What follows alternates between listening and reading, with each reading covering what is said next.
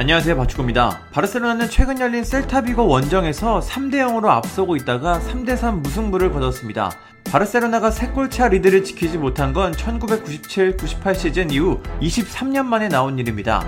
다 잡은 승리를 눈앞에서 놓친 바르셀로나는 리그 순위가 9위에 머물렀습니다. 아무리 리오넬 메시가 떠났다고 해도 바르셀로나에는 어울리지 않는 순위입니다. 그런데 팀 분위기가 안 좋아도 너무 좋지 않습니다. 필리페 쿠티뉴는 이 경기에서 출전 거부 수준의 태업을 하며 많은 팬들과 언론들의 비판을 받고 있습니다. 바르셀로나는 쉽지 않은 경기를 펼쳤습니다. 메시의 10번을 물려받은 안수 파티는 이 경기에서 부상을 당했습니다. 이에 세르지 바르주안 감독 대행은 파티를 빼고 쿠티뉴의 투입을 지시했습니다. 그런데 쿠티뉴는 투입되지 않았습니다. 대신 알렉산드로 발데가 투입됐습니다.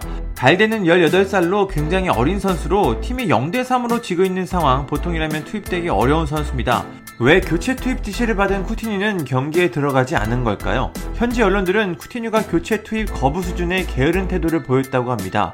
스페인 매체 마르카는 쿠티뉴는 안스파티 부상 이후 첫 번째로 몸을 푼 선수였다.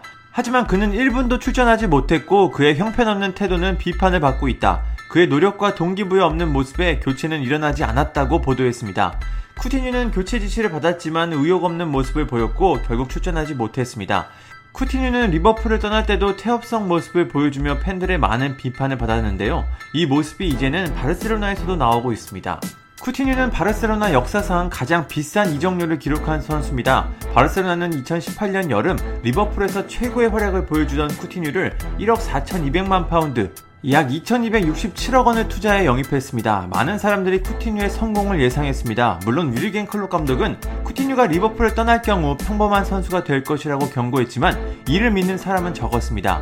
결국 쿠티뉴는 바르셀로나에서 적응에 실패했고 바이에른 미넨 임대 후에도 특별한 모습을 보여주지 못하고 있습니다. 이런 상황에 태업성 태도까지 나오며 쿠티뉴의 입지는 점점 사라지고 있습니다. 최근 로날드 쿠만 감독이 경질된 후 레전드 사비 에르난데스 감독이 부임했지만 쿠티뉴의 상황은 크게 달라질 것 같지 않습니다. 한편 세계 최고의 부자 구단이 된 뉴캐슬 유나이티드가 쿠티뉴 영입에 관심을 갖고 있습니다. 프리미어리그에서 최고의 선수로 활약했던 쿠티뉴를 영입해 전력을 보강하겠다는 계획입니다. 바르셀로나 역시 쿠티뉴의 처분을 원하고 있어 양측의 합의만 이뤄진다면 쿠티뉴의 이적은 시간 문제로 보입니다. 리버풀 복귀설도 있지만 이는 현실 가능성이 낮아 보입니다.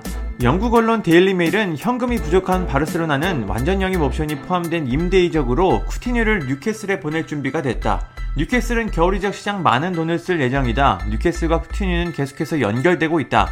쿠티뉴는 사비 감독 체제 계획 안에 포함되지 않을 것이라고 보도했습니다. 쿠티뉴가 뉴캐슬 이적설 때문에 그런 태업에 가까운 모습을 보여준 걸까요? 쿠티뉴는 바르셀로나 이적 후 시장 가치가 최고치를 찍었지만 이후에 폭락했습니다.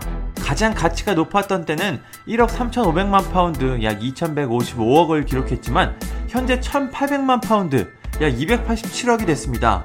시장 가치가 처참한 수준으로 떨어졌습니다. 쿠티뉴는 이번 시즌 리그 8경기에서 한 골을 넣었는데요. 실제 전력상으로도 큰 도움이 되지 못하고 있습니다. 쿠티뉴와 바르셀로나의 동행이 점점 끝나고 있습니다. 쿠티뉴의 계약 기간은 2023년까지입니다. 과거 리버풀에서 엄청난 임팩트를 보여줬던 쿠티뉴가 다시 그 시절의 모습을 보여줄 수 있을지 궁금합니다. 감사합니다. 구독과 좋아요는 저에게 큰 힘이 됩니다. 감사합니다.